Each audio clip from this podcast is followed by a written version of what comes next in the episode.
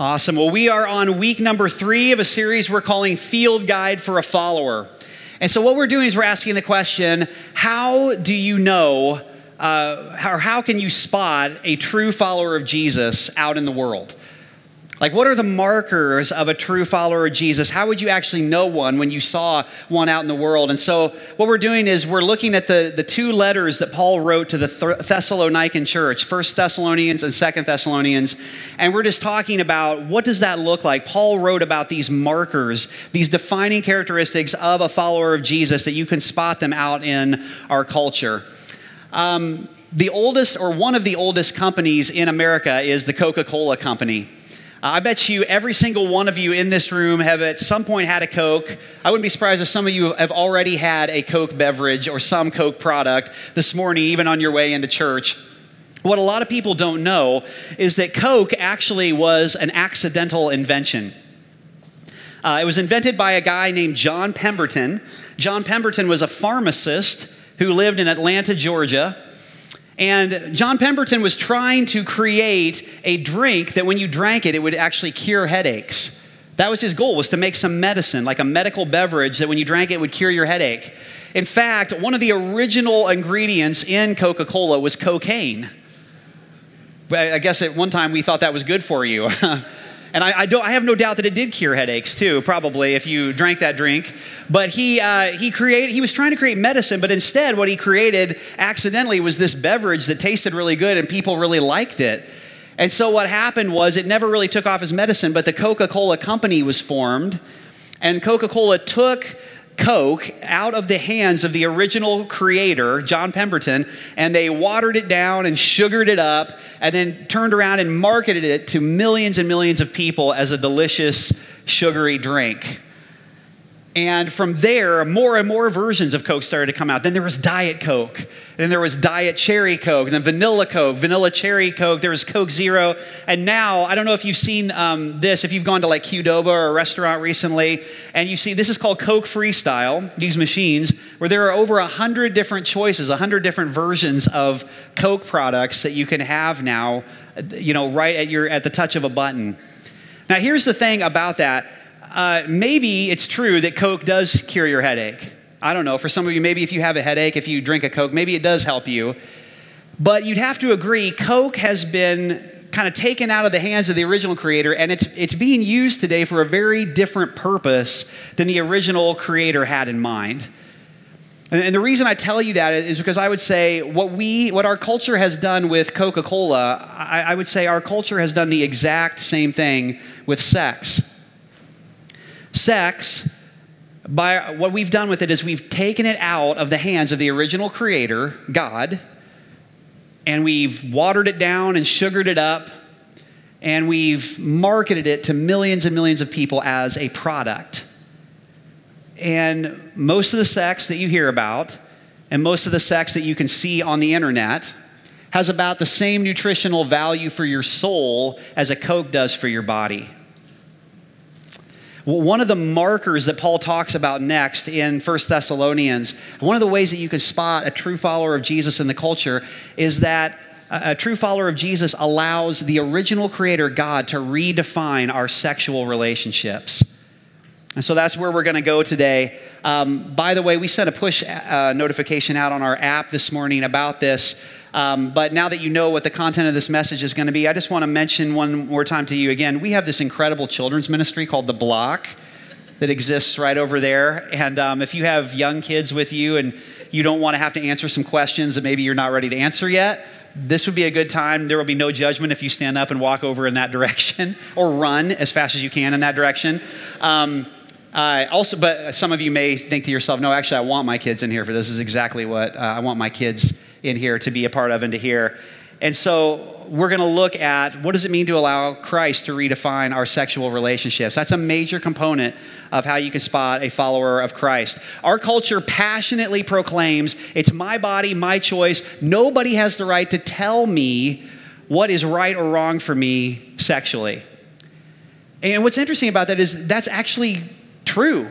Theologically, that's true. God did, did, give us free will. Each one of us does have the ability to choose for ourselves. Each one of us has to decide what is right and what is wrong for me when it comes to sexual relationships. But the question is what do you base your decision on? How do you decide? For followers of Christ, we we allow God to redefine those sexual relationships for us. And what we say is what, what has the right, what has the authority in our lives to define what's right or wrong sexually for us as followers of Jesus is the scriptures. And in the scriptures, starting at the beginning of the book of Genesis, and we're going to look at this a little in a few minutes, but from Genesis and then reaffirmed by Jesus, reaffirmed again by Paul, all the way to the end of the Bible, the only form of sexuality that the Bible actually affirms is a man and a woman within the context of marriage. That's it. Now, um, before we, we go any further, before we even get into the text this morning, I, I want to say something. And I hope this is a, a bit of a disclaimer. Uh, I have absolutely no desire this morning with this message to be judgmental or condemning of anybody. Okay, I think you, if you've been coming to Frontline for a while, I think you know this, but we are a church that says, man, you are welcome. Whatever situation you're in, whatever is going on in your life, you are welcome. You are uh, a part of us. We exist on purpose for you. That's why we exist as a church. Uh, what's even more than that is I have so much sexual brokenness in my own life and in my own past that I have no desire to be judgmental or condemning of anyone because that would be like the most hypocritical thing, honestly, that I could do. But because I have sexual brokenness in my past, here's what I also know, and that I think is just true of all of us. As human beings, we don't tend to drift towards sexual purity. Correct? We don't tend to just sort of drift toward God's ideal sexual purity as human beings because we have sexual brokenness. And so every once in a while, we have to allow God's word to just challenge us a little bit. And so that's what I want to invite you to do this morning. I want you to, if, if I could, whatever situation sexually you find yourself in this morning, I would love if you could kind of withhold your defenses. And as we enter into the word here this morning, we're going to go to 1 Thessalonians chapter 4. I want you just to allow God's word to challenge you. And it's going to challenge each of us in different ways because we're sexually broken in different ways. But allow God's word to challenge you this morning as we enter in. That's all I would ask. So here we go. 1 Thessalonians 4, verse 1 says, Finally, dear brothers and sisters, we urge you in the name of the Lord Jesus to live in a way that pleases God, as we have taught you. You live this way already, and we encourage you to do so even more. For you remember what, you, what we taught you by the authority of the Lord Jesus. God's will is for you to be holy, so stay away from all sexual sin. Then each of you will control his own body and live in holiness and honor, not in lustful passion like the pagans who do not know God and his ways. Never harm or cheat a fellow believer in this matter by violating his wife, for the Lord avenges all such sins, as we have solemnly warned you before. God has called us to live holy lives, not impure lives. Therefore, anyone who refuses to live by these rules is not disobeying human teaching. He's saying, look, this isn't just me and my opinion. He says, but is actually rejecting God who gives his Holy Spirit to you. But we don't need to write to you about the importance of loving each other, for God himself has taught you to love one another. So, if everybody could, well, let's just take a big, deep breath together. okay. I want to, if I could, just take you a little bit into the context of who Paul is talking to, because there are some specific reasons he says what he says here. Paul was speaking to uh, believers who were in the city of Thessalonica, which was a very Greek city in the ancient world. And what's interesting is, is we know that in, in all three Greek, Roman, and Jewish law, adultery was forbidden. Having sexual relations outside of, of your spouse, outside of marriage, cheating on someone was actually forbidden by law. What we also know is that men in their 20s and 30s in Greek culture would regularly visit prostitutes and would regularly have sexual affairs without any recourse at all. No legal action taken. Now, the reason for this is because sex in the ancient world, the first century Mediterranean world, catered toward men. And so marriage basically was like a social contract. So uh, families were very, you know, concerned with uh, having a sense of honor for your family and avoiding a sense of shame. And so, oftentimes, a marriage would be an arrangement based on a social contract that would take the family forward. And so, young men would get married uh, based on this social contract, and wives were viewed almost like property. And uh, your wife was good for raising a family. That's what she was good for. But what men would do is they would go uh, visit prostitutes, and they would oftentimes even uh, pursue young boys for, for um, pleasurable sex. And in fact, this is widely recorded. I'm, I'm not making this up. Uh, some of the greatest Greek philosophers talked about just the different levels of, the, uh, of sex. And um, so uh, Socrates, Plato, Aristotle, they talk, many of them talked about the idea that the highest form of sex was uh, for a man with an eight year old boy. And that was regularly talked about, that, that was pursued. All forms of sex were embraced in the Greek uh, uh, ancient culture in the Mediterranean, including pedophilia and including bestiality. It was all embraced, it was all okay. And so that's who Paul is speaking to. Paul is speaking to a culture where that was the idea. It was, it was all embraced, and marital sex was kind of at the bottom rung of the ladder. The, the better forms of sex were, were up here, and they were all, all different kinds of, and ways. And so there's a couple lies that the culture was embracing. And I think that culture was embracing, but I, I would argue today we have embraced these same couple of lies. You can jot these down if you want to. But, but these lies, when we believe them about sexuality, have profound impact on our lives. First of all, what they were embracing is this idea that sex is purely a physical act that is disconnected from the rest of our being soul, emotions, spirit. The Greeks had this idea that the, the, the, body was separate from the internal man, the internal, the soul or the spirit or the, the, the intellect. And so you could kind of separate it and compartmentalize it out. And we've embraced that in our, in our society as well. And the implication of this, when you believe this, is, is the mentality becomes, well, what I'm going to do is then is I'm going to try out sex with as many people as I can. I'm going to go out, and I'm going to have sex, and I'm going to, as many op- opportunities as I get, and hope that eventually I will find the right one.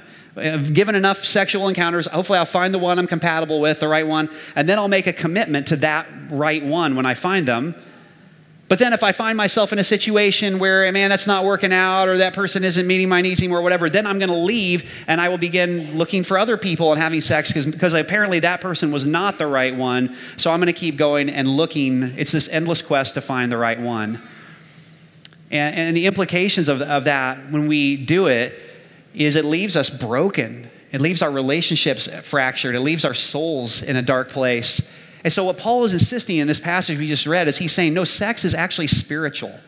It's not disconnected. Your body, your physical, and your sexuality is not disconnected from your soul. Sex is spiritual. When he says, be holy, in other words, avoid all sexual impurity, be holy. The word holy actually means to be set apart for God's purposes. That's what the word holy means. He says, be holy, be set apart for God's purposes. Yes, even that part of your life, even your sexuality, allow it to be set apart and, and be surrendered to Jesus for his purposes. That's what he's insisting, is set because sex is spiritual. Another lie the culture had, had embraced, and that our culture, I would argue, is also embraced, is this idea that sex can be reduced to a product that we can consume. It can, it can be kind of reduced down to a financial interaction. The implication of when we believe this is pornography, uh, becomes uh, you know, readily available. Sex trafficking is an end result of this. By the way, did you know Grand Rapids is one of the leading cities in the nation when it comes to being a hub for sex trafficking? That's, that's true. You can go look that up.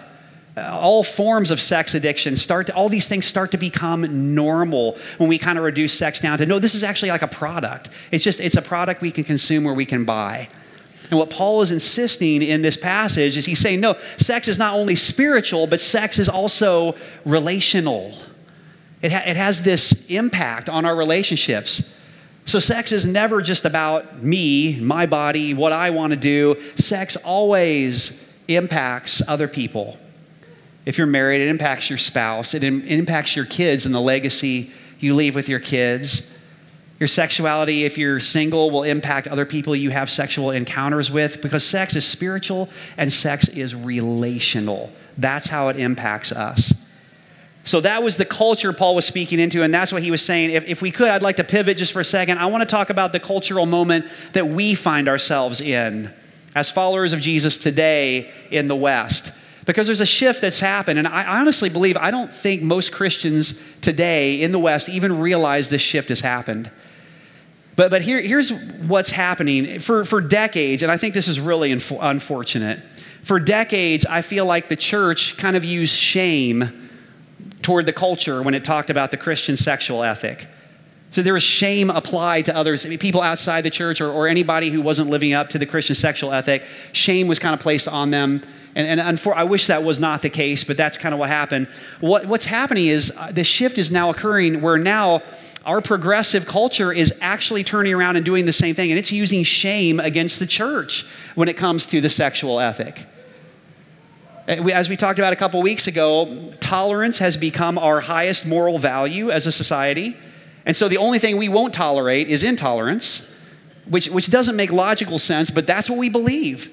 Tolerance is the highest value. Therefore, the worst possible moral you know, abomination you could be is someone who's intolerant.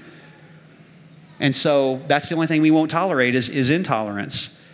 And so here's the shift. What's, how that's played itself out is when I was a teenager, like when dinosaurs still roam the earth. uh, when I was a teenager, if somebody talked about the Christian sexual ethic, like for instance, if, if a teenager said, "Oh, I'm you know I'm saving myself until marriage," what, what people would say is, "Oh, that's puritanical," or "That's that's lame," "That's cheesy." That's what people would say. But basically, like the Christian sexual ethic was regarded as the more moral choice. Like people would generally agree, yeah, that's the more moral position, but yeah, being moral is like cheesy, it's lame, it's, you know, that's, that's what we'd be called. But today, what's happening in our culture now is if a teenager say, oh, I'm, I'm saving myself for marriage, or, you know, begin to talk about the Christian sexual ethic, what people say now is, that's bigotry. That's oppressive. You're oppressing others with that view. My, my friends, that is a game changer of a shift that's happened and I don't think we recognize it. As, as followers of Christ, I don't think a lot of us really even recognize that that shift has happened and that that's the way our culture is viewing it. And so, what's happening now, what's happening in the cultural moment we find ourselves in right now, is everybody is kind of sitting in their little corner inside the church and outside the church. Whether you have a traditional view of sex or, or a more progressive view of sex, everybody's kind of sitting in their little corner saying, We have the correct sexual ethic, and what everybody is doing is throwing shame on everyone else. Everybody's throwing shame on it. Well, shame on you. You shouldn't think. We, we're over here. We have it correct. And everybody in every corner is basically using shame on everybody else, which frankly isn't that helpful. It doesn't really help anybody. All it does is creates an overwhelming sense of shame for everyone when it comes to our sexuality, which shouldn't be a surprise. Because the inevitable result, when we look at the, the story of Scripture, what we see again and again and again is this idea that our shame turns us away from God, particularly in the area of our sexuality. It's actually our sexual shame actually has the power, it just turns us away from God and from others. And so, people who have had an abortion think that God hates them. People who have gone through a divorce just assume that they're not welcome because they got a divorce and they got remarried. Young, uh, students, teenagers who are you know wrestling with uh, gender identity issues, they just automatically think, "Man, I, am rejected." Before they even open their mouths and say anything, they just know I'm, I'm going to be rejected. And so many of them are just quietly exiting out the back door of the church, never saying anything because they just assume that their shame is going to turn them away from God. That they're ashamed and they're broken and that's what's happening in our world. And the reason that's happening is because that's the story of humanity. This is why I love the way Paul ends this passage.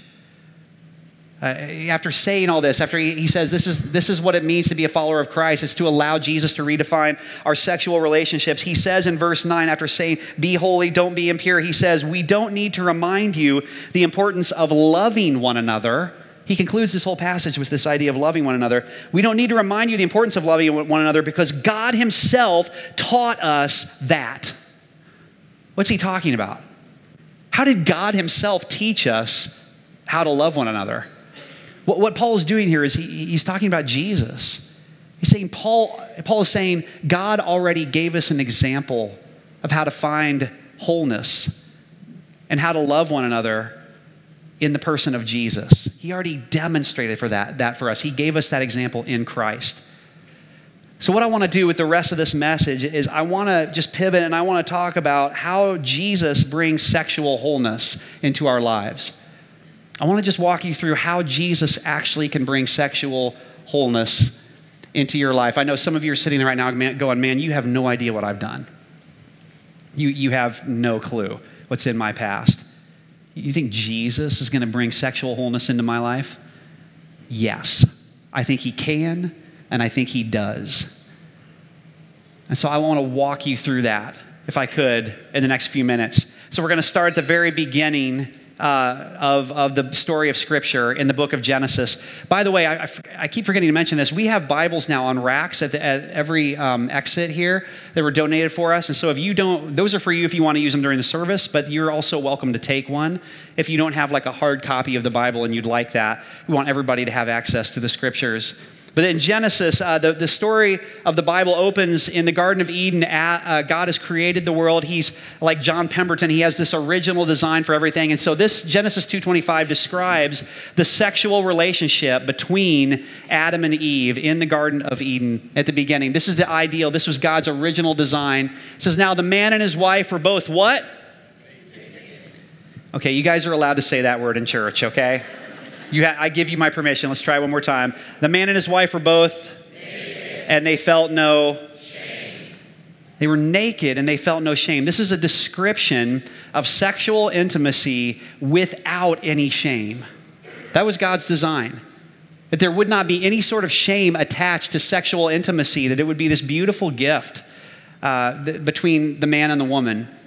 And so uh, what happens is, uh, as, as ch- you get to chapter three in the book of Genesis, sin enters the world. I want to look at the verse that comes right after Adam and Eve take a bite of the fruit. They disobey God. Sin and brokenness enters our world. This is the very next verse after that happens. The first thing in all of creation that's impacted by the fall is sexuality. At that moment, their eyes were opened and they suddenly felt what? At their nakedness. So they sewed fig leaves together to cover themselves. So, the very first thing in all of creation that's impacted as soon as sin and brokenness enters our world is suddenly now there's shame impacts sexual intimacy. And I would argue to you that is the number one first place that the enemy wants to go after you in your life. He wants to bring shame into your sexuality. That's, that's one of the first moves the enemy wants to do. It wasn't just the first move in creation with Adam and Eve, it's also the first thing the enemy attacks and goes after us because he knows sexual shame will turn us away from God. And that's exactly what happens. They, they realize, they, they begin to have shame over their nakedness. There's no longer a, a sense of, uh, of, of, you know, of openness about sexual intimacy. Now there's shame. And so Adam and Eve have this idea we've got to turn, it turns them away from God. They hide in the garden and now they make coverings. But it was like fig leaves or something, whatever, we don't know exactly. They make some sort of coverings by their own design to cover their bodies, to cover their nakedness. Now, what I, what I want you to see, look at what God does in response to this. This is so powerful when you see this. Genesis 3:21 says, And the Lord God made clothing from animal skins for Adam and his wife. So the way God responds is he says, Look, the coverings you guys have made for yourselves, they're not good enough. And so he takes animal skins and he actually takes those animal skins and gives them to Adam and Eve and says, you, You're going to have to take on my coverings for your shame and your sin. What scholars believe is that this is the first instance in Scripture where an animal is sacrificed. An animal actually has to die in order to cover the sin and the shame of a human being. So, what's implied here in this passage when God made clothing from animal skins is, is, He killed an animal and took the skins. By the way, isn't it weird? We're the only creatures in all of creation that actually take another animal's skins and put it over ourselves to cover up our. If that is just isn't weird, if that doesn't tell you there's something going on, I don't know what will. So this is the first instance in all of Scripture where an animal is sacrificed and its skin is used to cover the sin and the shame of another human being. This is where the sacrificial system came from. So, as the story goes on in the scripture, God calls to himself a people, the Israelites, and they build a temple. And in the te- first it's a tabernacle, then it's a temple. And in the temple is an altar. And what they do at the altar is they bring an animal, usually a lamb, and they slit the lamb's throat, and the blood pours out, and the animal dies. And the blood was said to cover over our sin and our shame. And that whole sacrificial system that went on uh, for centuries came out of that verse this idea that something had to die. There had to be something that sacrificed in order to cover over the, sh- the sin and the shame of our own brokenness. And our sexual shame is where the enemy goes after us the most. That's why it's so powerful when you get to the Gospels and you almost miss it. You've probably read this verse if you've read the Gospels and not even realized what it was saying. In John chapter 1, John the Baptist, when John the Baptist looks up in verse 29 and he sees Jesus, the statement he makes, we just kind of miss it. The statement he makes when he sees Jesus is Behold the Lamb of God who takes away our sin. When he sees Jesus, he says, Behold the Lamb of God. He recognized Jesus is God's perfect Lamb, spotless, without any blemish. Behold the perfect, spotless Lamb of God. And He doesn't just cover up our sin. He doesn't say, Behold the Lamb of God. He's going to cover it up for us for a little bit longer. He says, Who actually has the power to take away our sin. Jesus has the power to actually deal with our sexual shame and brokenness once and for all. That on the cross, when Jesus shed his blood and died for us, he was the perfect, blemish free sacrificial offering on the cross that took the price for our sin, took the shame uh, on himself so that we could experience freedom. Jesus was shamed and rejected so that we could be accepted and brought back into community with God. And so, so now, as Paul says in Romans 8, verse 1, there is therefore now no condemnation for those who are in Christ Jesus. For the law of the Spirit of life has set you free from the law of sin and death. So there's no more shame, there's, there's no more condemnation. You have been, your sin and your shame have been dealt with at the cross, and you have been accepted by Jesus' sacrifice of you. He was shamed, he was rejected, so you could be accepted and brought back into community in the kingdom of God. That's the truth of the gospel. That's the hope that we have. So what that means for us then is what we do as we begin to become followers of Christ is we clothe ourselves with the grace of Christ. We put the grace of Christ actually over every part of our lives. Just like God made coverings for Adam and Eve, we put Christ on in every relationship in our lives. This is why, by the way, we, we talk so much about um, you know, th- this idea that marriages have to be founded, have to be centered on the person of Jesus. This is why. Because Jesus is the only one who can deal with our shame, deal with our sin and, and our brokenness, and he, He's the only one who can bring sexual wholeness into our lives. So, marriages that are not centered on the person of Christ aren't going to make it. Even if you're not about to get a divorce any second now, it'll never be what it could be. But a marriage is centered on, on the person of Christ. It's no longer about me trying to get my needs met and, do, and trying to manipulate and control my spouse so they do what I want to do. It's about both of us submitting to the lordship of Christ. It's about both of us yielding ourselves to Jesus, and that marriage becomes beautiful and it becomes life giving, not just to my spouse and I, but to others, everyone who comes in contact with it. This is why we talk about this idea that families need to be centered on the person of Jesus. This whole thing we did this morning with child dedication, these families coming up, making commitment to raise their kids in a, in a Christian home and to know Jesus. It's why Jesus has to be the foundation of our families. It's because when he does that, he deals with our shame and our sin and our brokenness. And we become rooted in him and build up and growth and grow in him and, and families that are centered on Jesus become beautiful. They become life giving to everybody else that comes in contact with them. That's what Jesus wants to do in your life. He wants to intersect your story and deal with your shame, your sexual brokenness. And He wants to bring wholeness even into that area of your life. So in Jesus, we get this vision for what sexual wholeness looks like. So if you're I've said everything in this message to say this to you. Here's what we're all called to do as followers. Uh, go ahead to that next statement. We, we come to this place where we realize we all are sexually broken. I am, you are, all of us. We're, we're broken in different ways. Every human being, every one of us is sexually broken, and we all need to surrender our sexuality to Jesus. And that will look different for different uh, ones of us, depending on where we're at today. We all have to come to this place where we, where we acknowledge I'm sexually broken. That's the truth about me. And every single one of us comes to this place where we need to surrender our sexuality to the person of Jesus so we can be made sexually whole. Single, married, straight, gay. We all have to come to this point of recognizing our sexual brokenness and surrendering that to the lordship of Jesus. I'll close this in this way. Uh, it used to be really hard for me to admit, even just to one person, let alone stand in front of an entire room of people.